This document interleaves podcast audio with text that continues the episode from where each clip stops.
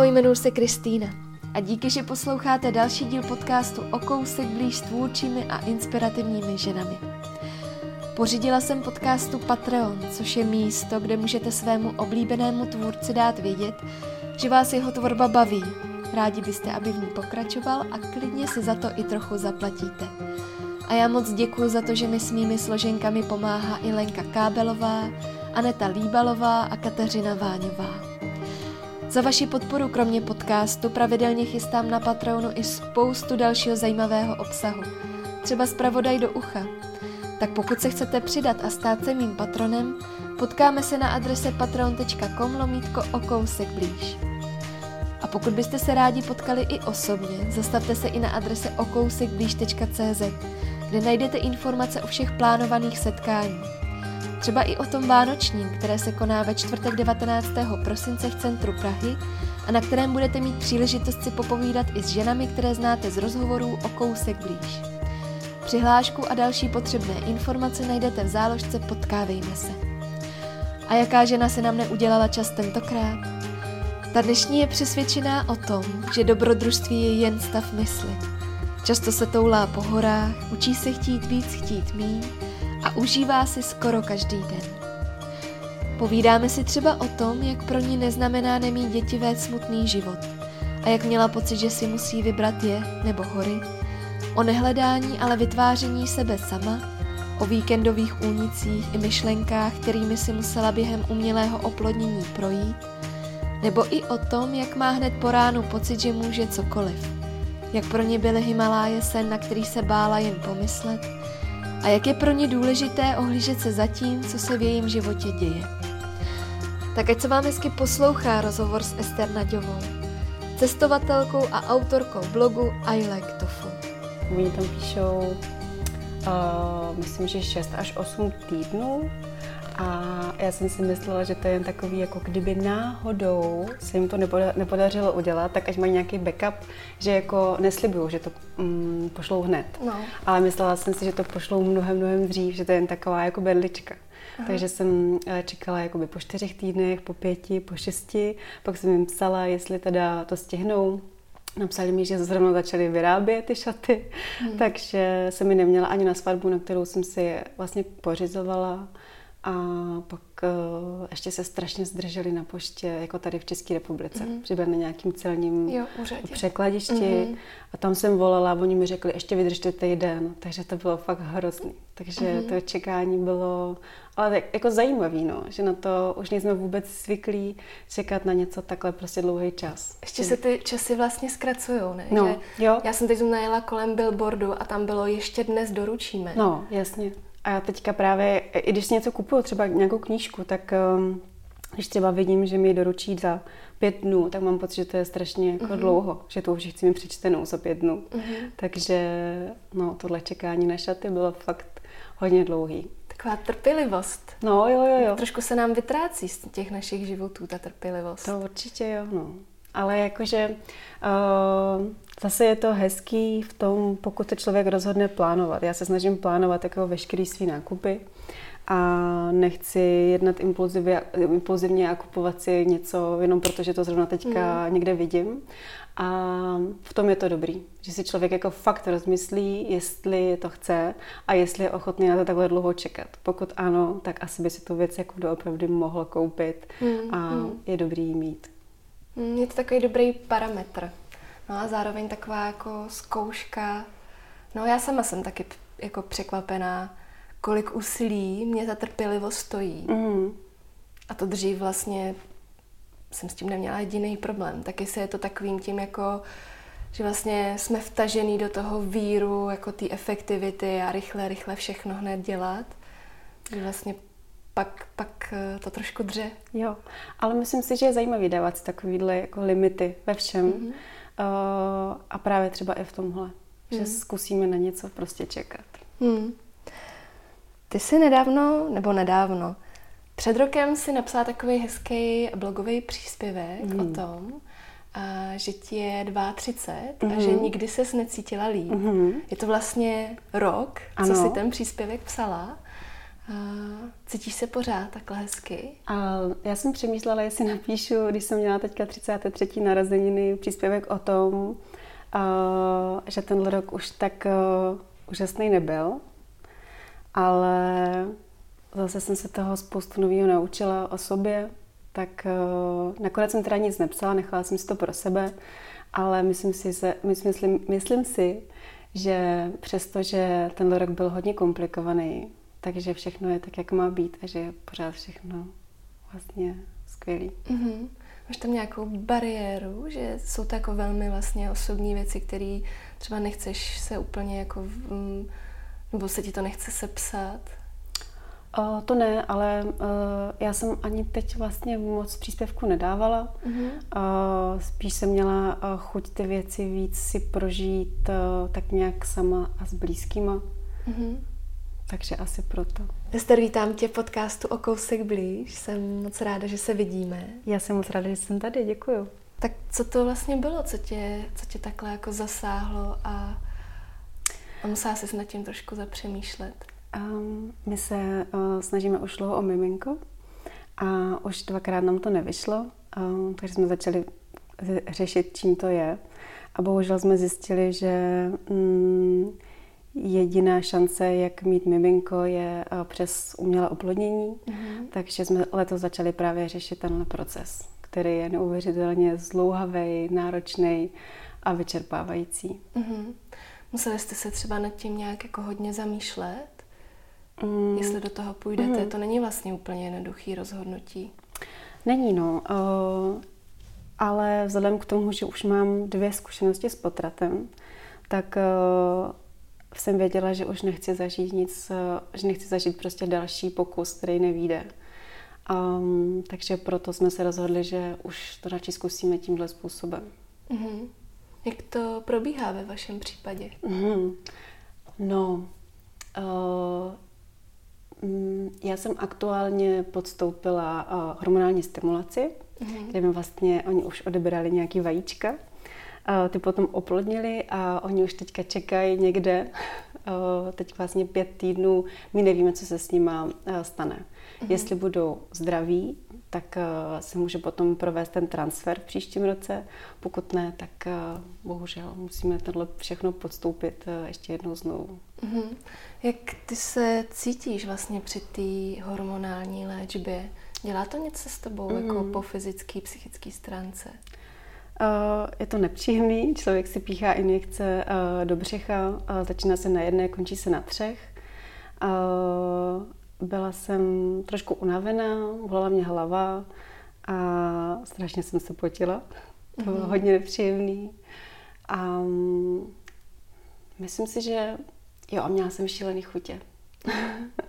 to si myslím, že se dá srovnat s tím, jako když má holka uh, před menstruací, tak tohle třeba krát deset. Všechno. Mm-hmm. Bolest břicha, nafouklý břicho, hrozný chutě, možná i trošku jako náladičky. Mm-hmm, takže takový přetrvávající PMS? Jo, jo, jo, jo. Uh-huh. Měla jsi strach třeba před tím odebráním? Já jsem si hmm. uh, něco o tom zjišťovala, abych se tady s tebou teď hmm. mohla o tom nějak relevantně povídat. A byla jsem vlastně překvapená tím, že to je uh, při... V narkoze. V narkoze. Hmm. Jo. No, myslím si, že ne. Myslím si, že jsem byla celkem klidná. Uh, ale um, já jsem se teda snažila vůbec nic o tom nečíst a nezjišťovat. Uh, já když jsem přišla poprvé na ginekologii s tím, že jdeme do toho, že to chceme zkusit, tak jsem se ptala pana doktora, uh, co bych o tom měla vědět.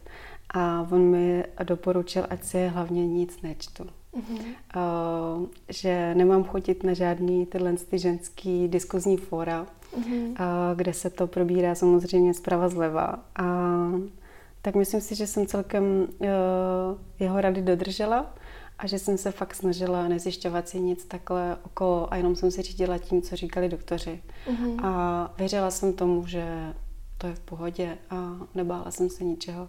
Mm-hmm. Já jsem třeba ten typ, co by jako právě mm-hmm. všechno vyšťoural a ležel by v knížkách a snažil by se o tom nastudovat úplně všechno, co, co je možný. Jsi víc jako v klidu, když vlastně ty informace nemáš tak podrobný? Možná jo. Jo, určitě. A má, máš to třeba jako v jiných částech svého života, nebo je to jenom vlastně tahle specifická mm. záležitost? Možná, já jsem teda v průběhu tohohle zjistila, že vlastně vím strašně málo věcí o svém vlastním nebo o lidském těle. Mm. A často, když mi doktorka říkala nějaké věci, uh, používala nějaký výrazy, třeba latinsky, tak já jsem vůbec nevěděla, o čem mluví. Takže já jsem se v tomhle cítila tak nejistá, že mi přišlo uh, ještě jako šílený vlastně zjišťovat si nějaké další informace a nabalovat uh, na něco, co nemá žádný pevný základ. V něčem mm. jiným, kde samozřejmě se cítím líp a vím o tom víc, tak asi bych si zjišťovala nějaké věci. Mm. Ale mhm. tady jsem se prostě nechala jen tak jako unášet těma okolnostmi a věděla jsem, že s tím prostě nemůžu vůbec nic dělat. Že tam na mě prostě není nic. Mm, mm. Mm, vy tam máte nějaký jako konkrétní mm. problém, který tomu jo. těhotenství brání? A tam jde o to, že můj partner má nějakou genetickou vadu. Mm. V podstatě nějaký dva chromozomy jsou trošku jinak, než by měly být.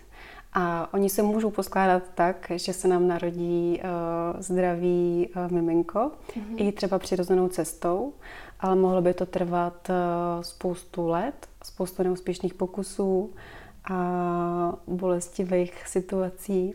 Mm-hmm. Takže nám přišlo vlastně lepší udělat to touhle cestou, kdy oni vlastně teď uh, vyberou jenom embrya, který tuhle genetickou vadu mít nebudou, pokud tam mm-hmm. nějaký takovýhle budou. Mm-hmm. Jak jste to prožívali vlastně, hmm. ty ztráty miminka? Hmm. No, pro mě bylo vlastně nejhorší to, že jsem to nikomu neřekla. Že uh, každá um, doktorka nebo každý ginekolog uh, jako první řeknou, hlavně to nikomu neříkejte, když otěhotníte. Uh, takže uh, jsem to samozřejmě nikomu neřekla, neřekla jsem to ani rodičům, řekla jsem to jenom partnerovi. A nebyla jsem vůbec připravena na to, že se něco takového může stát. Až v momentě, kdy ta ztráta přišla a já jsem uh, zjistila, že vlastně nemám s kým to sdílet, protože nikdo nevěděl, že jsem těhotná. Tak potom jsem napsala pár jako nejbližším uh, holkám z mého okolí a překvapilo mě, že mi většina z nich napsala, že se jim to už stalo. A pak jsem právě začala zjišťovat, jak je to možné, uh, že teda Eh, většina holek má tuhle zkušenost a zjistila jsem, že eh, je opravdu jako velké množství potratů a že třeba polovina eh, těhotenství vůbec nedopadne. Mm. A tohle pro mě byla docela šokující informace. Mě to doktorka neřekla, já jsem si to předtím nikdy nezjišťovala, takovouhle věc. Takže já, když jsem zjistila, že jsem těhotná, tak jsem si myslela, že prostě je jasný, že jako to miminko mít budu. Mm. Takže tohle pro mě bylo velké překvapení. No a potom vlastně mi bylo hrozně smutno z toho, že jsem to neměla s kým řešit. Protože uh, kdyby, no, a uvědomila jsem si, že je možná lepší jiná doba a že je lepší lidem prostě ze svého okolí říct, v jakým jsem stavu a potom by bylo mnohem jednodušší se s ním bavit, s ním bavit i o, i o té ztrátě. Mm-hmm. Hmm. Mě k tomu ještě napadá, že vlastně jak tě je 33, mm. tak eh, těch dotazů vlastně na ty, na ty děti jako mm. musí padat spoustu. Mm. Už jsi v sobě nějak našla třeba nějakou odpověď vlastně na tyhle otázky, který, která ti funguje a se kterou mm. jsi v pohodě? No, mě teda jako hrozně dráždí otázka, jestli se snažíme o miminko. Protože ten člověk, který se mě na to ptá, a často je to kosmetička nebo paní na pedikůře nebo někdo úplně cizí, tak ten člověk se mě ptá, jestli jako mám sex se svým partnerem, což mi teda přijde jako úplně šílený mm. zeptat se na to. Každopádně uh, myslím si, že tenhle dotaz padal kolem třicítky, ale potom už nějak ne. Potom už mám pocit, jako, že spoustu lidí si o mě řeklo, že jsem nějaký jako zabitý případ. Mm-hmm. Takže se mm-hmm. přestalo tohle téma řešit. Mm-hmm. Jo, možná existuje nějaká taková jako hranice, mm. že pak už člověk si říká, no tak asi děti nechtějí, tak jo. nebo něco takového. To si myslím, že se přesně stalo. Aha. No, um, když vlastně dvakrát teda jste o to miminko přišli, to mm. bylo na váš poput, že jste se začali zajímat, jak, jak teda vlastně co, co je v nepořádku. Mm. No, uh, já ještě asi řeknu jednu důležitou věc, že já když jsem přišla ve 30 na ginekologii, tak mi paní doktorka řekla, že musí mít dítě do roka a do dne že mm. uh, mám uh, už jako dost nízkou zásobu vajíček, mm. takže já určitě nebudu ta maminka, která bude mít dítě třeba ve 40. Mm. Takže to pro nás byl takový jako první uh, poput k tomu, že už bychom měli začít přestat myslet jenom sami na sebe a že možná uh, je čas založit rodinu. A když to nevyšlo už poprvé, tak už tehdy mi právě doktorka posílala na genetické vyšetření. To nám přišlo přehnaný a zbytečný, takže a navíc mi přišlo, nelíbila se mi ta paní doktorka. Už jsem s ní nechtěla uh, dál spolupracovat, protože myslím si, že právě uh, tu moji první ztrátu, uh, že byla velmi necitlivá vlastně. Mm-hmm, co ti řekla? Um, já jsem potratila uh, poprvé v devátém týdnu a to bylo v době, kdy vlastně to miminko ještě nemělo srdeční ozvy. Tím pádem moje doktorka odmítala tomu říkat dítě nebo miminko a pro ně to byl jenom plod. Mm-hmm. Takže já, když jsem potom se rozbrečela v ordinaci, tak ona byla velmi necitlivá v tom, že uh, mi říkala, že o nic nejde, že jsem přišla jenom o plod, že to nebylo žádný dítě, že to jako by to nic nebylo. A mně to mhm. teda přišlo hrozný a mm, tak proto jsem vlastně si řekla, že s touhle paní už dál nechci uh, se snažit na této cestě. Takže jsi vlastně odešla domů, tam, tam si to musela nějak zpracovat a pak si vyměnila ginekoložku. Bohužel jsem neodešla domů, musela jsem do nemocnice. Uh-huh, uh-huh. Já jsem musela na zákrok, který mu se říká revize, uh-huh. uh, takže to už byla neuvěřitelně hrozná zkušenost. Uh-huh. A potom jsem teda vyměnila ginekoložku, teďka uh-huh. mám ginekologa. Uh-huh. Uh, pak jsem otěhotněla znovu a znovu se to stalo a tím pádem jsme se dohodli i s mým ginekologem, že ano, je to uh, dobrý nápad uh, zjistit, co se teda děje. Mm-hmm. Tu revizi si mm-hmm. podstoupila i po druhý? Po druhé naštěstí ne. Takže po druhý mm-hmm. jsi mhm. prožila přirozený potrat? Po druhý to bylo uh, mnohem dřív, než v devátém týdnu, mm-hmm. takže um, to bylo vlastně méně bolestivější. No, Ten, to mohla mm, jako srovnat, no. vlastně tyhle dvě zkušenosti. Ta první zkušenost byla jako opravdu hrozná ve všem jednání mý doktorky v té bolesti, eh, nejenom psychický, ale i fyzický, ve zkušenosti eh, s nemocnicí, jak eh, se tam ke mně chovali. A já si nemyslím, že jsem citlivka, to určitě nejsem, ale tohle myslím si, že bylo hrozný. Uh-huh. A... Jaký jsi měla pocit, uh-huh. když vlastně jsi měla po tom zákroku? Uh, po tom zákroku? To nevím. To jako já jsem asi se cítila hrozně jako prázdně. Mm, nemyslím fyzicky, ale psychicky. Hmm. Hmm.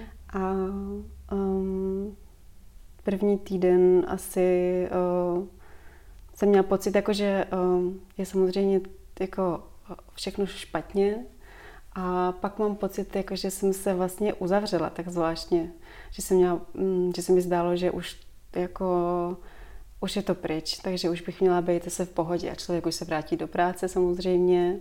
A ten partner to prožívá samozřejmě jinak. Ten partner nezažívá tu eh, to nezažívá takový to propojení s tím, protože se v jeho těle nic neděje. A tak eh, ten partner se z toho dostane samozřejmě mnohem dřív. A já jsem nějakým způsobem si pořád v sobě držela že to teda jako byla hrozná zkušenost, ale navenek už jsem se tvářila, že je to jako uh-huh. vlastně v pohodě. A taky jsem díky tomu začala být zase strašně nemocná. Ono se to potom jako veslo, že já jsem začala mít uh, angíny, uh-huh. které jsou pro mě takovým ukazatelem, že něco je špatně. A měla jsem jednu, pak jsem měla druhou, pak jsem měla třetí. Bylo to mm-hmm. takový, jakože... Takový ten zápal hrdla, ne? Že tam jako leží něco, co chceš no, říct. No, no, možná jo. Hmm. A já jsem právě potom byla i na imunologii, hmm. kde paní doktorka se na mě koukala a um, divila se, teda, čím to může být. A chtěla mě poslat na nějaký krevní testy. A já jsem mi říkala, já už uh, nějaký testy tady mám s sebou, jestli uh, by se to nemohlo nějakým způsobem jako vzít z toho, co už mám, že jsem teďka byla hodně na krvi. A ona, když věděla, že tam mám hlavičku právě z té kliniky, tak eh, zjistila, že procházím teda už eh, něčím jako dalším krokem, že už mm-hmm. teda řešíme uh, genetiku A tak mi řekla, že už mě teda nikam nemusí posílat, že je to určitě jako psychicky. Uh-huh, uh-huh. Hmm, když to bylo teda po druhý, hmm. bylo ti jako líp, i když vlastně ta situace vlastně byla pořád stejně náročná? Já popravdě si ten druhý potrat skoro vůbec nepamatuju. Uh-huh. A právě uh, teďka se mě na to nedávno ptali, když jsem vyplňovala nějaký papíry, kdy se to stalo a já jsem vůbec nevěděla. Já jsem mhm. nebyla schopná říct měsíc, prostě vůbec nic. Já jsem to nějakým způsobem úplně vytěsnila. Mm. A to potom právě můj partner to hledal někde v nějakých papírech, jako kdy se to vlastně stalo. Mm. Ale pro mě prostě tohle je nějak úplně zahalený mhlou. Mm. Tenhle druhý. Ale bylo to určitě jednodušší v tom, že jsem nemusela do té nemocnice, že můj ginekolog už byl mnohem citlivější a že se to prostě stalo dřív. Mm. Mm. A že už jsem taky věděla, že se to může stát. Mm. Takže možná proto. A jako ošetřila jsi trošku vlastně tyhle ty zkušenosti, nějakou terapii mm. nebo prostě nějakým jako rituálem? Mm. Ne. A zrovna teď jsem o víkendu uh, se potkala s jednou psychoterapeutkou, uh, známou, a já jsem se jí ptala, jaká je specializace. A ona mi řekla, že se specializuje na ženy, které právě prošly mm-hmm. nějakou ztrátou, uh, potratem nebo třeba umrtím dítěte. Mm-hmm. A mě vlastně to vůbec nenapadlo. Což jako mi přijde hrozně zvláštní, ale mě fakt nenapadlo, že bych uh, vlastně s tímhle mohla za někým zajít. Mm-hmm. Napadlo mě to až teď po vlastně uh, pár letech, že bych si to mohla ještě zpracovat s někým. A určitě bych to chtěla s, podstoupit.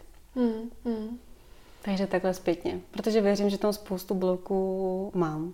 Právě i tím, že vlastně jsem to úplně vymazala ze své hlavy, ten druhý. Uh, no, tak uh, myslím si, že bude fajn si tím projít s někým. Hmm, hmm.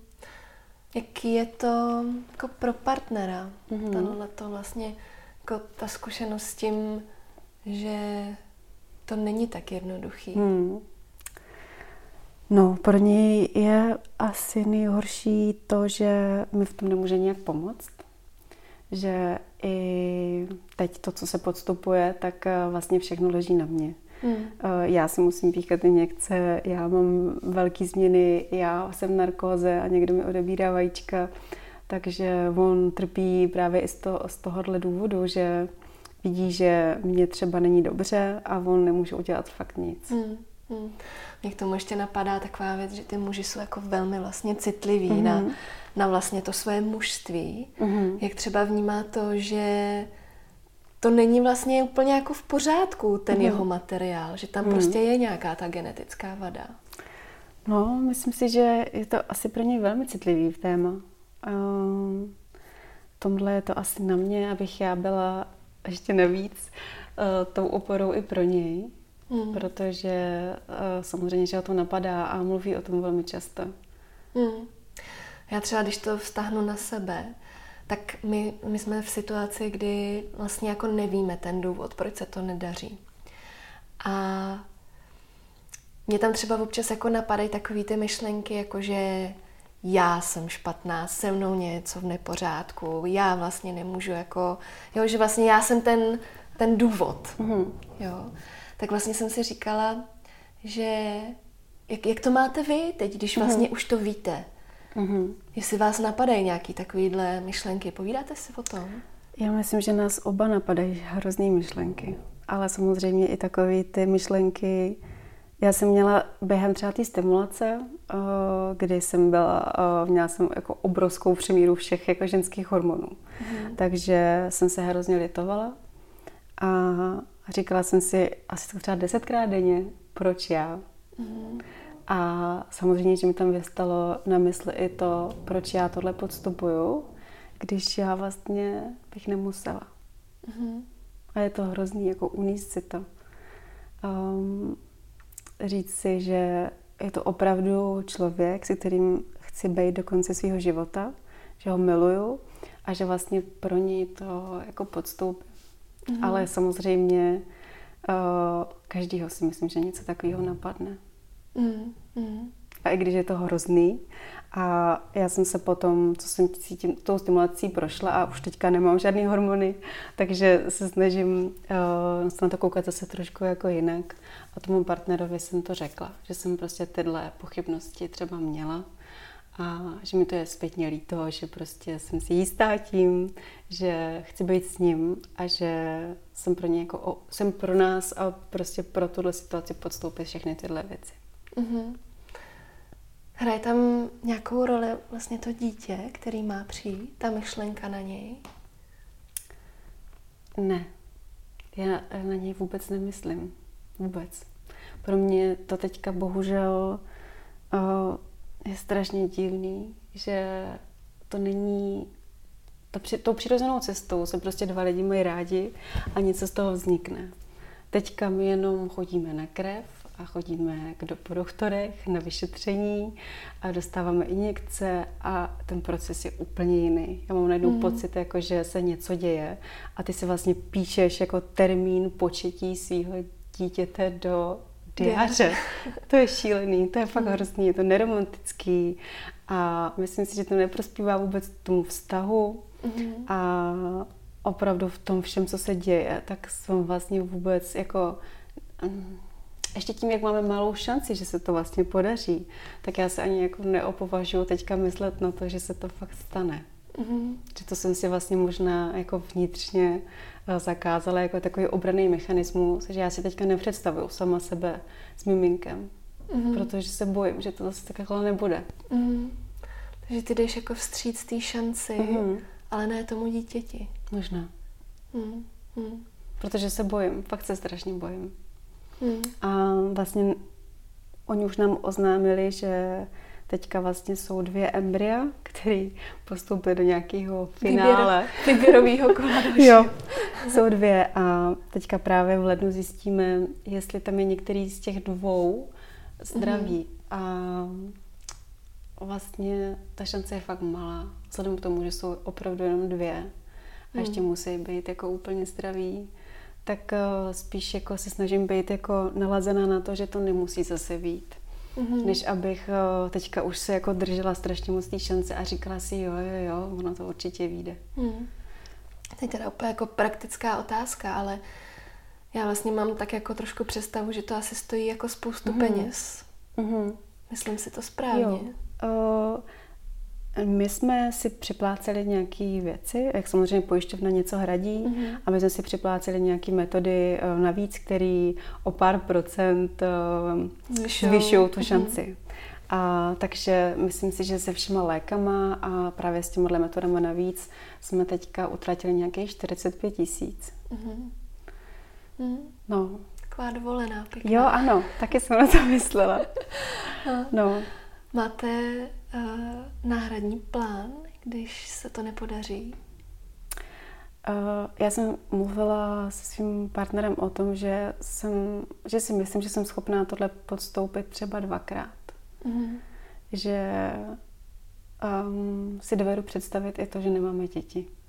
Vůbec. Mm, takže asi jako tohle je plán číslo dva. Mm.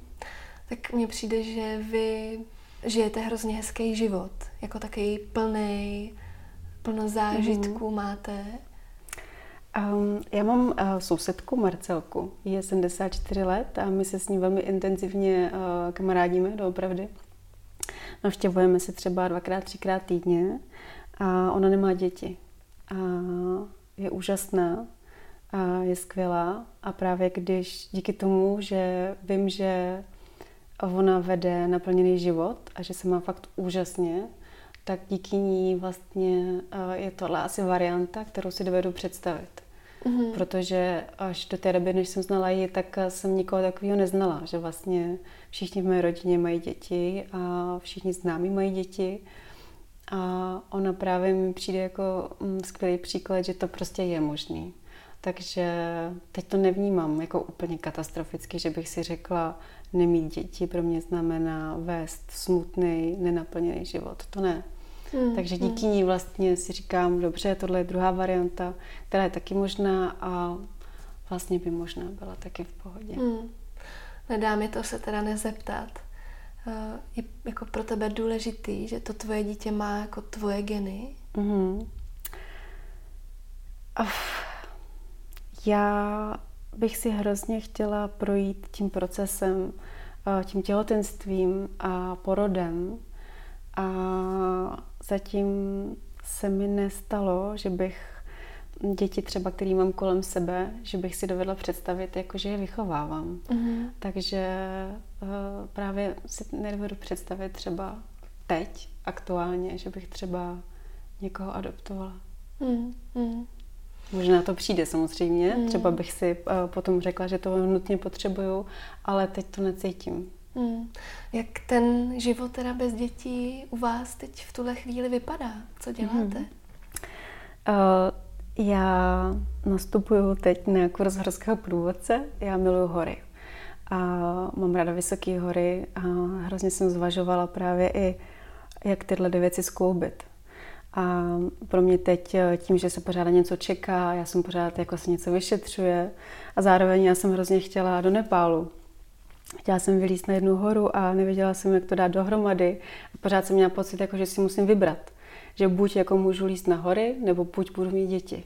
Mm-hmm. A byla jsem z toho v hrozným pnutí a pak jednoho dne jsem si řekla, ne, já můžu obojí. Já prostě můžu teďka přijít na tu kliniku a říct, že teďka přerušuju ten proces na nějaký čas, protože prostě chci uh, udělat něco pro sebe a chci prostě vylíst na nějakou horu. A zároveň jsem si řekla, já můžu být těhotná klidně, nebo klidně můžu být malé dítě a u toho dělat uh, nějaký dlouhodobý kurz horského průvodce. Takže teď jsem se jako takhle vyklidnila v tom, že vlastně to je obojí. Takže teď se těším hrozně na tohle, že konečně začnu pracovat na tom, abych v budoucnosti třeba dělala něco eh, venku a ne v kanceláři. Takže teďka žiju hodně tímhle. Co tam v těch horách vlastně hledáš? Já jsem si u tebe přečetla, mm že sedm dní ve městě nevydržíš. Mm-hmm. Já myslím, že tam právě nic nehledám. Že když jsem tam, tak nic nehledám. Že když jsem tam, tak jako všechno je nějak jako v klidu, v rovnováze. A já, když jsem na horách, tak já vůbec na nic nemyslím. Mně v hlavě vůbec nic neběží. Já prostě jenom dýchám a koukám kolem sebe a je to pro mě neuvěřitelně úžasná, nabíjející a meditativní činnost prostě jenom být někde v přírodě. Hmm. Mně přijde ohromně inspirativní, jak kromě toho, že občas si jako zajedete za hranice, tak vlastně objevujete hmm. Hory tady vlastně v rámci České republiky hmm. nebo Slovenska. Jo. Což vlastně třeba i jako málo kdo ví, že tady máme hmm. takhle jako velký krásy. Kde se ti líbilo jako nejvíc, třeba v rámci právě našich, hmm. našich míst? Uh, já jsem se narodila ve Zlatých horách a to je v Jeseníkách, takže uh, já každému říkám, nejkrásnější české hory jsou Jeseníky. A myslím si, že to možná není jenom proto, že jsem se tam narodila, ale uh, myslím si, že Jeseníky jsou ještě trochu neobjevené a že tam není moc turistů a že je možný tam být uh, prostě sám. Takže já bych určitě doporučila Jeseníky k objevování. Hmm. Vlastně tahle ta záliba uh, vysokohorské turistiky vlastně jako vypadá, že je to jako poměrně dost jednoduchá záležitost, že my si tady s těma výletama a dovolenýma poměrně jako komplikujeme život. Jo. Já to třeba jako vnímám na sobě, že než vlastně jako vymyslím, kam pojedu, teď všechno jako letenky a, a mm. zařídit to tam a jak daleko a, a všechny tam ty místa, tak já, co tě jako pozoruju, mm. tak mně to přijde vlastně strašně jako jednoduchý, že mm-hmm. vy si mhm. najdete eh, jízdenku na vlak, nabalíte krosnu mm-hmm. nebo baťoch a za pár hodin, ani ne, vlastně už jako jste někde na vrcholu a pijete horký čaj. No, já jsem uh, samozřejmě prošla tím, že jsem uh, měla pocit, jako, že musím cestovat, že to dělají všichni okolo mě a že kdo necestuje, takže vůbec nežije. Mm. Takže jsme vyjížděli uh, úplně stejně jako maniakálně. Uh, když jsem viděla levní letenky, hnedka jsem je musela kupovat a uh, zakládala jsem si na tom, že každý druhý měsíc někam jako vylítáváme. A pak jsem si vlastně uvědomila, že mě to vůbec nebaví. Že uh, už mi splývá Barcelona s uh, Milánem, že už nepoznám, co se stalo na Azorech a co se stalo na Kanárských ostrovech, že všechno vlastně jako mám tak nějak uh, splynutý mm-hmm. a že by bylo dobrý ubrat.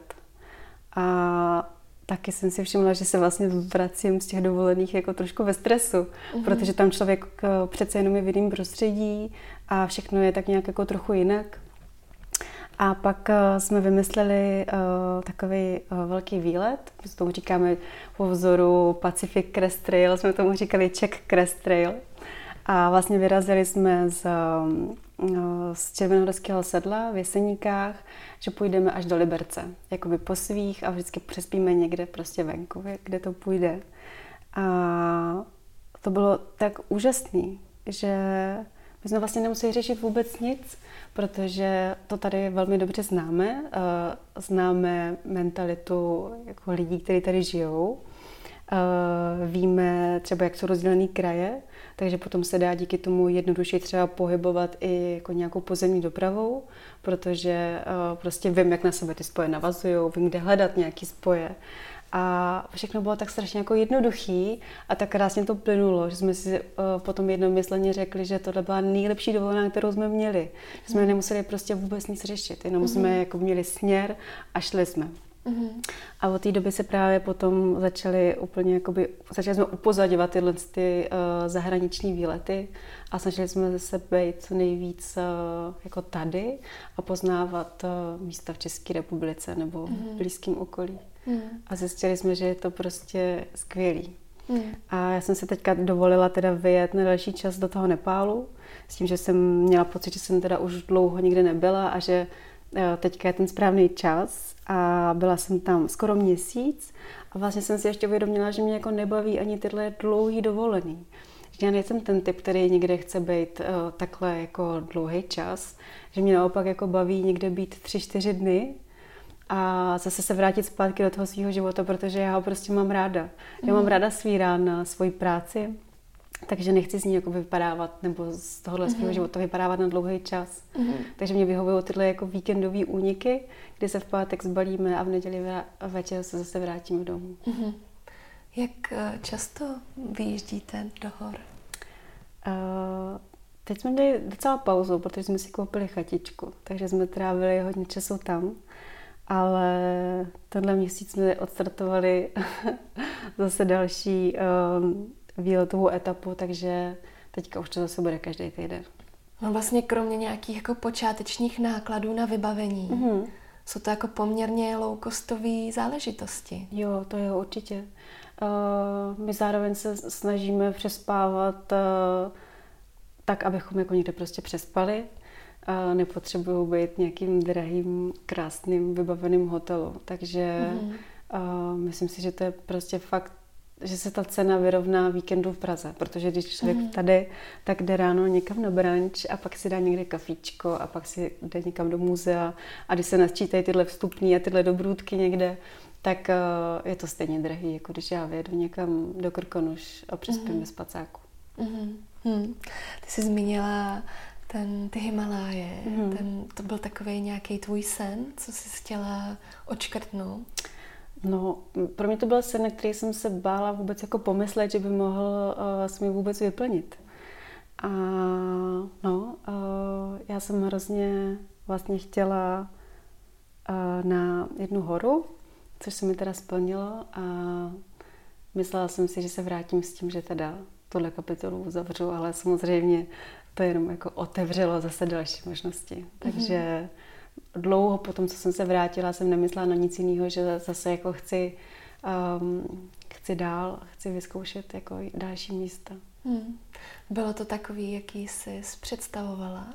Ne, bylo to úplně jiný. Vlastně jsem na to nebyla vůbec připravena a proto bych se chtěla vrátit uh, třeba na jiné místo s tím, že už bych měla ty představy vlastně trošku lepší, že už bych mm-hmm. neměla takhle zkreslený. Já jsem tam odjížděla s tím, že jsem si nechtěla vzít ani knížku na večer, protože jsem si měla, měla jsem představy, že co jiného bych tam dělala v Nepálu, než jako meditovala po večerech. Mm-hmm. Takže moje představy byly, že někam dojdu, tam si sednu, budu mít ten krásný výhled na ty osmitisícovky a budu tam prostě v klidu meditovat. To se nestalo. Mě každý večer neskutečně bolela hlava, bylo mi zle, byla mm-hmm. jsem vyčerpaná a jenom jsem se svalila někam eh, do studií postele a koukala jsem to blba, ale jako fakt to nebylo tak, jak jsem si představovala. Mm-hmm. Hodila by se ti ta knížka vlastně nakonec? Já jsem si ji nakonec vzala. Aha. Díky bohu jsem si ji vzala. Takže jsem si tam potom četla, no jasně. Aha. No já jsem viděla, že jsi třeba byla i jako fakt velmi spálená ve mhm. obličeji, mm, jo. že vám byla zima, že prostě ty podmínky vlastně vůbec nebyly tak růžový, jak možná se z těch fotek jako no. někde zdá. Jo, já jsem zároveň um, ty jako fakt moje představy byly vlastně hrozně naivní. Jako první věc, že tam budu meditovat samozřejmě. A druhá věc, já jsem si chtěla jakoby odpočinout eh, od sociálních sítí, ode všeho a chtěla jsem třeba eh, se i nemalovat. Eh, že jsem si řekla, proč bych to tam vlastně jako dělala. Takže já jsem se, ještě jsem se předtím ostříhala. Vlastně jsem měla docela krátký vlasy, když jsem tam odjížděla. No a pak jsem zjistila, že vlastně jako kdybych si dala řasenku, že by mi to hrozně pomohlo, že by se cítila vlastně mnohem, mnohem líp. Mm-hmm. Že ta řasenka, která váží pár gramů, by mi fakt jako neudělala žádnou neplachou baťuhu. Mm-hmm. A já bych se prostě cítila jak, víc jako, nevím, tak jako se normálně prostě cítím. Mm-hmm. jsou to mhm. takové jako blbý věci, ale takových jako detailů tam bylo víc. Uh, já jsem si třeba vzala dvě trička, kdybych se vzala tři, mohla jsem mít jedno, ve kterém bych trávila uh, čas večer, a to by bylo třeba čistý. Já tím, že jsem měla dvě, tak oni byly okamžitě samozřejmě smradlavý a špinavý, takže já jsem celou dobu permanentně smrdila. Měla jsem mastný vlasy, měla jsem spálný obličej, uh, nemalovala jsem se a prostě všechno tohle, když jsem střála dohromady, tak jsem se fakt cítila hrozně. A zároveň s tím jsem si to uvědomovala, že je to vlastně hrozně povrchní tyhle věci a strašně jsem sobě řešila, že jsem jako fakt takovýhle člověk, že řeším takovýhle jako kraviny. Takže to bylo pro mě jako velmi zajímavé vlastně uh, zjišťovat o sobě takovýhle věci. Jak se ti to jako přehouplo pak do běžného života? Odvezla jsi jako něco vlastně v rámci tohohle uvědomění mm-hmm. do, tý, do toho běžného, do té běžné rutiny? Mm-hmm.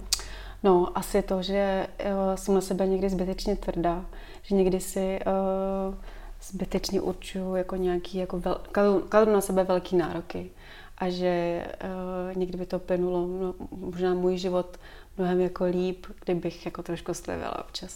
Mm-hmm. Že nemusím jako rovnou do něčeho skákat a být jako dokonalá, ale že můžu prostě po malých kručkách. Mně se moc líbí tvůj takový claim, který mm-hmm. občas používáš. A to je to, že vlastně chtít víc a chtít míň. Mm-hmm. To je vlastně trošku jako něco jiného, než když se tady dneska hodně říká uh, jakoby chtít míň, zažít víc mm-hmm. a vlastně tak jako se to různě jo. obměňuje. Co to znamená tohle v tvém případě? Uh, já jsem nedávno uh, si dělala takový talentový test a zjistila jsem, že můj talent jako největší, který mám, je, uh, že jsem akční mm-hmm. a pořád chci něco dělat.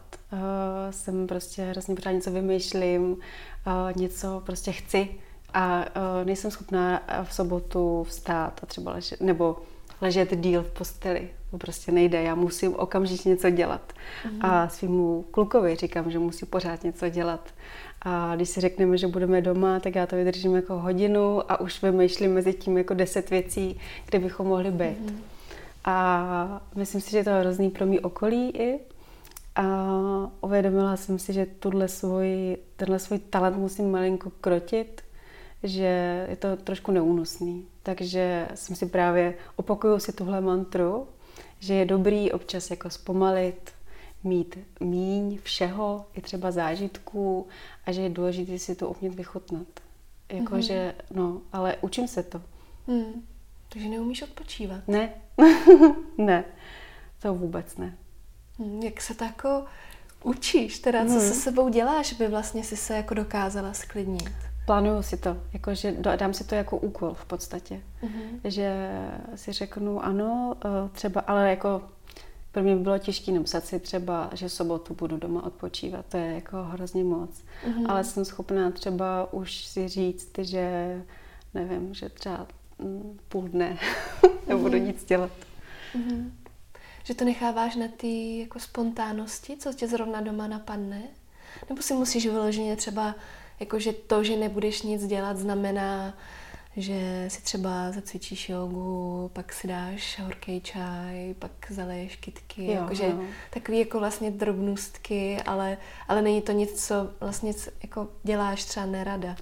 Mně v tomhle hrozně pomáhá ta chatička, kterou jsme si právě pořídili, protože tam jako vlastně není co dělat. Mm-hmm. Teď už po tom, co jsme eh, si opravili všechno, co byla potřeba, je to v lese, eh, nemám tam eh, internet, tak vlastně tam opravdu můžu si uvařit čaj a sednout si do lesa a koukat na les. Mm. Můžu si tam procházet knížky, které tam máme, a poslouchat nějakou hudbu a vlastně těch možností je tam hrozně málo. Mm. Takže když jsem tam, tak tam jsem vlastně docela vyklidněna. Mm. Koukám do ohně. Mm.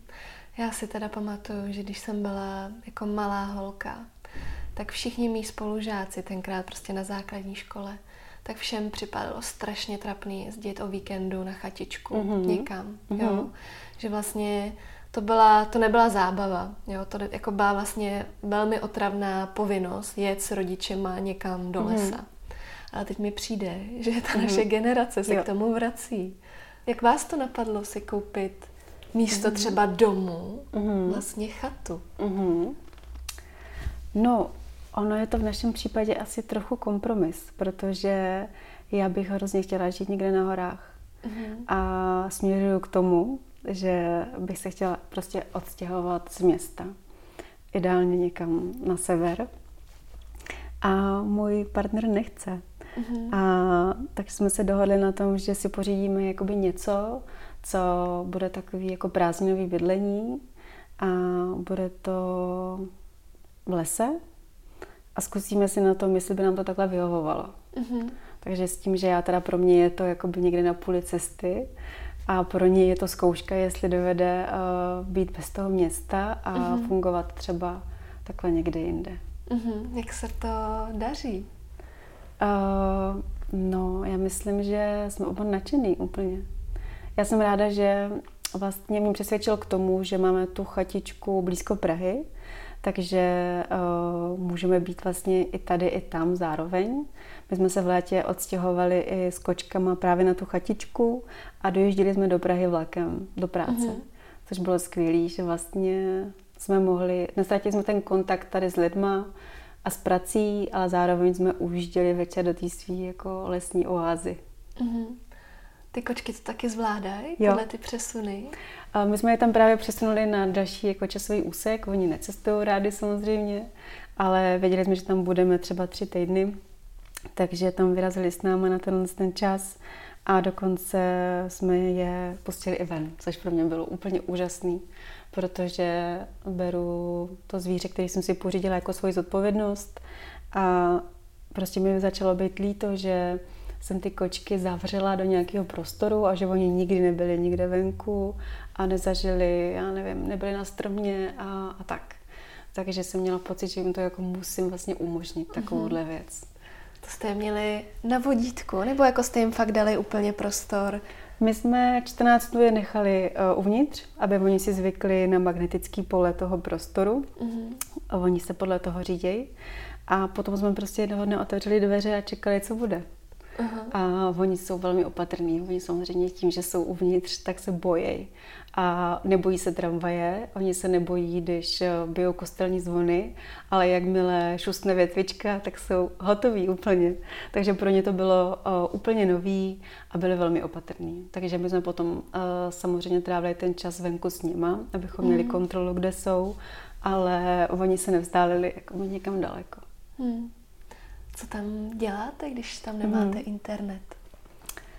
No, co tam děláme? Pořád něco. Teď eh, jsme vyrobili spoustu krmítek ptačích, krmíme ptáčky, koukáme na veverky, je tam spoustu veverek, chodíme se koupat do řeky, eh, čteme, koukáme do ohně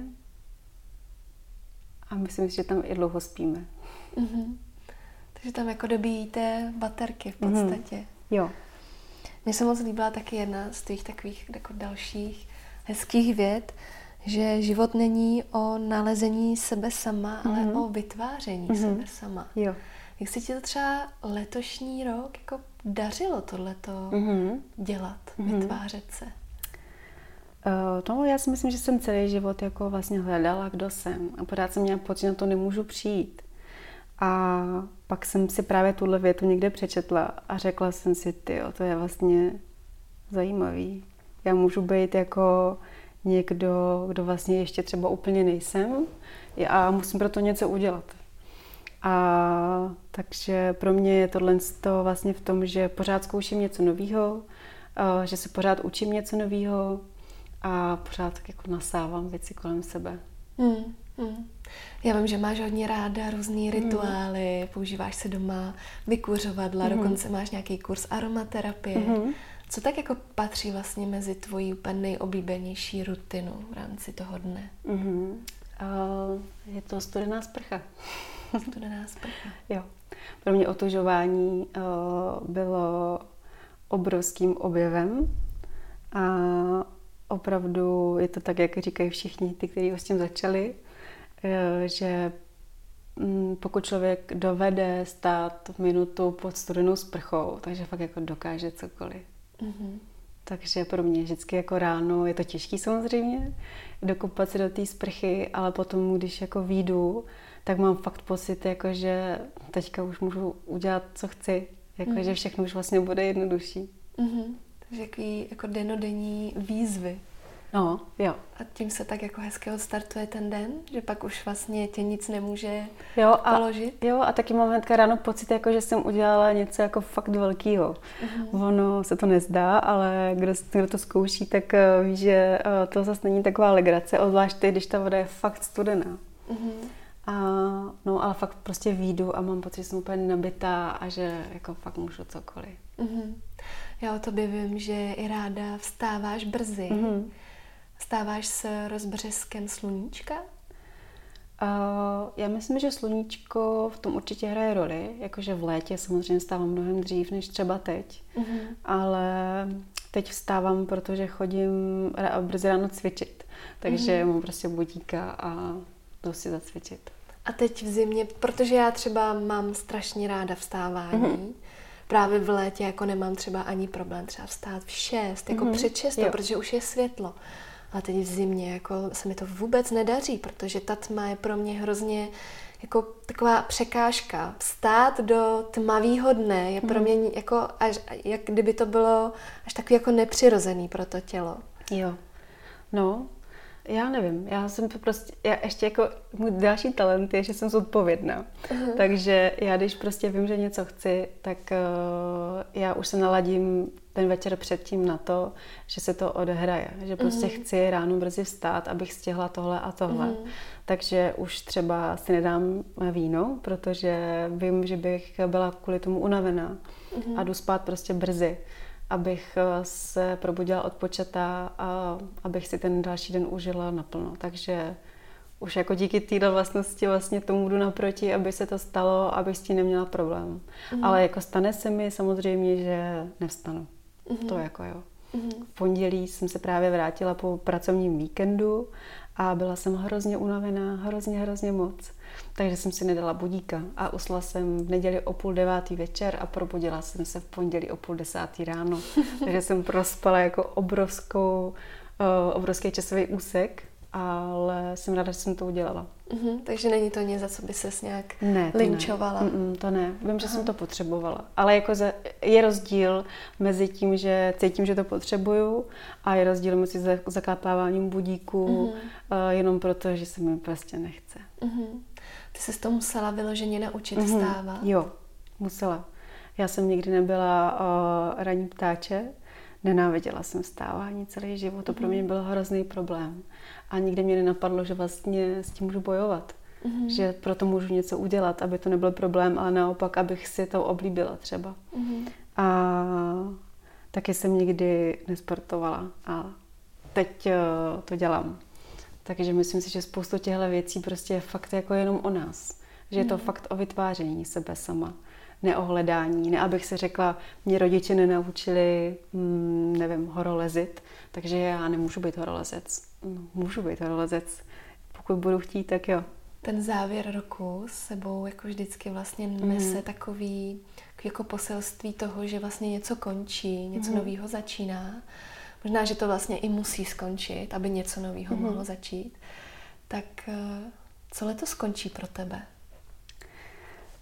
Já se snažím uh, slavit svátky podle kleckého kola roku. Mm-hmm. A tam už vlastně uh, konec roku proběhl. Mm-hmm. Teďka se 31. října slavila Samhain, mm-hmm. uh, se kterým potom vlastně se už otevírá nový rok. Mm-hmm. Takže já už jsem si tímhle s tím prošla. My jsme udělali s kamarádkami takový krásný holčičí rituál, kde jsme se společně právě sešli u nás na chatičce a ukončili jsme už ten rok a řekli jsme si, co ve svém životě už nechceme, čeho se chceme zbavit. A pak jsme tyhle věci si napsali na papírek a všechno jsme spálili v ohni. Mm-hmm. Čeho ty se letos zbavuješ, nebo už jsi se zbavila? Mm-hmm. Uh, pro mě byl, byly problém trošku sociální sítě. Mm-hmm. Nechala jsem se chytit až moc. Mm-hmm. A vzhledem k tomu, že já na sociálních sítích pracuju, mm-hmm. tak jsem si uh, omlouvala spoustu času, který jsem tam trávila právě i tím, že tam pracuju. Mm-hmm. A pro mě bylo důležité uvědomit si, že jako ne, že tam vlastně jenom scrolluju nahoru a dolů. Mm-hmm. A pro mě bylo důležité právě zbavit se tohohle. Uh, takže jsem vlastně přestala sledovat většinu lidí, který jsem do té doby sledovala. Přestala jsem sledovat svý kamarády, což bylo velmi zajímavé, že teď se jich v pondělí v práci zeptám, jak se měli a fakt nevím, jak se měli. Je to úplně jiný pocit, než když jsem se s nima sešla v pondělí a už jsme vlastně měli pocit, že si nemusíme nic říct, protože to vlastně víme. Mm-hmm. Že jsme věděli, kde jsme byli a co jsme dělali. Mm-hmm. A už jsme si jenom řekli, jo, já vím, já jsem to věděla, já jsem to věděla. Mm-hmm. Takže tohle je vlastně pro mě docela důležitý. Vrátit se zpátky k tomu, že si třeba s někým zavolám, mm-hmm. místo toho, abych ho sledovala někde a měla pocit, že vím všechno, co se děje v jeho životě. Mm-hmm. A jak s tím zacházíš v rámci teda ty tvý práce? Mm-hmm. Když tam musíš jako vlastně být teda z těch mm-hmm. pracovních důvodů. Jak jsi to pro sebe trošku přetvořila? Uh, no, když jdu na pracovní účet, tak jsem na pracovním účtu a pak to vypnu. Mm-hmm. Nepřepnu se do svého účtu, nepodívám se, co náhodou se ještě odehrává na tom mým účtu osobním. Mm-hmm. Takže snažím se takhle. A snažím se většinu věcí si připravit předem a pak je tam jenom rychle jako naládovat a odejít. Mm-hmm. No když teda už vlastně si mm-hmm. uh, tak nějak jako si teda si prožila ten závěr mm-hmm. roku, tak uh, jak teda slavíš Vánoce mm-hmm. a, a teď vlastně adventní čas? Mm-hmm. No, klasicky asi, uh, já se snažím právě tyhle keltský nebo pohanský um, zvyky zapojovat do klasických nějakých uh, křesťanských zvyků. Mm-hmm. Takže myslím, že v tomhle jsem velmi eklektická a všechno jako nabaluju na sebe a dělám všechno dohromady, tak nějak. Já miluju mm-hmm. všechny možné tradice a rituály. Mm-hmm. Teď jsem byla uh, v krásném skanzenu, uh, tady kousek od Prahy, kde bylo popsaných spoustu vánočních zvyků. A takže já teďka budu um, dělat všechno tohle, co, co jsem se tam dozvěděla. A co to je? Moje oblíbená uh, taková podzimno-zimní činnost jsou přástky mm-hmm. kde já vždycky pozvu nějaké ženy ze svého okolí a společně, teda nepředeme len, ale společně něco děláme. Společně třeba vyrábíme svíčky nebo děláme, já nevím, perníčky, vaječný likér, eh, cokoliv a u toho si prostě spolu povídáme. Mm-hmm. Většinou ještě dávám dohromady holky, které se třeba neznají mm-hmm. a myslím, že je to vždycky velmi zajímavý a na to se vždycky holky těší celý rok. Mm-hmm. Takže tohle je moje oblíbená činnost. Um, letos chci udělat polas. To je takový, um, takový sluníčko, kdy vlastně do um, mechové koule se napíchávají um, špejle, které jsou ozdobené různýma barevnými papírkama a rozinkama a různými dobrůdkama. A pak to dělá takový jako obrovský sluníčko, který se dává do prostřed místnosti. Tak na tohle se hrozně těším. No a pak nám přijede rodina a budeme u nás slavit takový hezký rodinný Vánoce. Mm-hmm. Kde jsi k tomu přišla vlastně, k to, týhle záliby mm-hmm. uh, keltských a pohanských mm-hmm. zvyků a, a, a tak? Mm, já jsem asi hledala právě nějaký propojení s přírodou. Když jsem byla v kostele, tak mi to úplně jako naladilo, že jsem necítila jako nic, že, bych tam bylo, že by tam nějaký propojení jako bylo. Zatímco v té přírodě jsem měla pocit, že něco takového se děje. Začala jsem si o tom něco číst a právě když jsem potom přišla na tyhle ty různé uh, pohanské rituály, tak uh, mě to dostalo a zjistila jsem, že to je přesně ono. To je přesně to, co já ve svém životě hledám. Mm-hmm. Pro mě je hrozně důležitý ohlížet se za tím, co se v mém životě děje. A právě během toho keltského kola roku se tohle děje osmkrát což mi přijde úžasný, že vždycky po nějakým krátkém čase se člověk jako zpětně podívá na to, co se v jeho životě událo, co uh, chce dělat dál, čeho naopak se chce zbavit. A mm-hmm. je to úžasně propojené právě s tím, co se děje v přírodě. Uh, když jsou dožínky, nebo když um, se děkuje zemi za to, že nám dala všechny své plody, protože mi to úžasně jako krásně propojený a opravdu si to uvědomit, že my tady žijeme ve sepětí s přírodou, i když žijeme ve městech, eh, tak na nás eh, prostě všechno má nějaký vliv. Hmm. A je hezký se tím to přijmout, že to takhle je. A když se s tím potom člověk ještě může jako nějak hrát, tak to je fakt krásný. Hmm. Když se ráda ohlížíš, hmm. díváš se ráda i dopředu? Uh, jo, dívám. A zrovna teď jsme o víkendu uh, řešili v nějaké skupině, ve které jsem byla, jsme řešili nějaké jako svý vize mm-hmm. na následující třeba tři roky, kde se vidíme uh, třeba i v práci, i v osobním životě. A tohle mi přijde skvělý, že si člověk uh, potom skutečně může určit nějaký konkrétní kroky, který bude mm-hmm. dělat. Mm-hmm. A z těch snů se potom opravdu jako stávají skutečnosti, protože pokud pro to nic neuděláme, tak je to vždycky jenom nenaplněný sen. Jako ke každému snu musíme jít trošku naproti a musíme něco dělat. Hmm. Tak jaký sen si budeš plnit v roce 2020? Hmm. Hmm, já bych chtěla být, uh, já bych chtěla být uh, víc v přírodě. Chtěla bych se osamostatnit v tom slova smyslu, že už nechci sedět v kanceláři od rána do večera mm-hmm. a pracovat prostě od do. Chci mm-hmm. pracovat v době, kdy je to pro mě uh, dobrý, třeba večer, protože přes den můžu být v té přírodě. Mm-hmm. A tak tohle je taková moje jako důležitá pracovní výzva, ale zároveň i osobní, protože je tam pro mě důležitá prostě ta příroda. Mm-hmm. Takže ty se Plánuješ stát nomádkou? Uh, to nevím.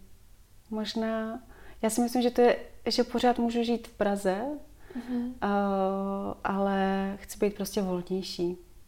Mě teď, uh, já přemýšlím třeba o, o tom, že teďka má být krásně a mně je líto, že já tenhle uh, nádherný slunečný den musím prosadit v kanceláři. Uh-huh. Přitom bych tu práci mohla udělat uh, večer mm-hmm. a ten den věnovat tomu, co chci já dělat. Jako, že chci být třeba někde v lese, nebo tam cvičit, nebo něco takového, ale prostě to otočit, když uh, nechci mm-hmm. prostě večer koukat na televizi. Já chci strávit ten den jako nějakou hezkou činností. Mm-hmm, to máš hezky obrácený. Většinou vlastně ten večer mm-hmm. se tak jako směřuje k tomu odpočinku, mm-hmm. k tomu vlastně, že jako se tráví jo. čas. Mně to přijde hezký, mm-hmm. protože já třeba sluníčko mám moc mm-hmm. ráda a přesně teď jako si uvědomuji, když ty to mm-hmm. říkáš, že ale z toho sluníčka moc mm-hmm. nemám, když jo. pak jako vylezu vlastně do toho křesla až, mm-hmm. až když zapadne. Mm. No právě. A já nemám jako fyzicky náročnou práci, já prostě sedím. Mm. Takže si myslím, že to opravdu jako můžu začít třeba ve čtyři s touhle prací. A navíc eh, ve čtyři už se lidi moc neozývají, nikdo nevolá, takže člověk má fakt o tom klid na tu práci. Mm, mm. A myslím si, že vlastně uh, tím toho stihnu i trošku víc a třeba kratší čas. Hmm, hmm. Budeš dál psát? Budu, určitě. A ráda bych víc a mám i nějaký další plány právě um, s blogem. Mě ještě tak jako napadá, uh, to je taková moje oblíbená jako kategorie uh, na tvém blogu, kdy vlastně schrneš, uh, co se ti za ten rok mm-hmm. nejvíc líbilo. Hmm. A pro letošek to tam ještě není. Ještě ne? Ještě ne. To budu dělat během Vánoc. Jo, jo, jo. Tak mi prozrať, co tam tak jako budeš mít. Co tam budu ve schrnutí? Hmm. Já ještě nevím. Ještě nevíš. Protože já, ne, já miluju uh, diáře a všechno si zapisuju. Hmm. A i když uh, se třeba s někým potkám na kafe a nemám to v diáři, tak si to zpětně večer zapíšu.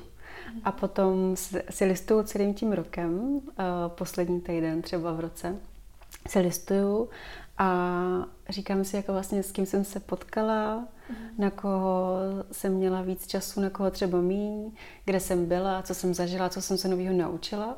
Takže tohle to si nechávám takhle jako na ten poslední uh, týden v roce. Na to se hrozně těším. Taková hezká bilance. Mm-hmm. Jo, jo, jo.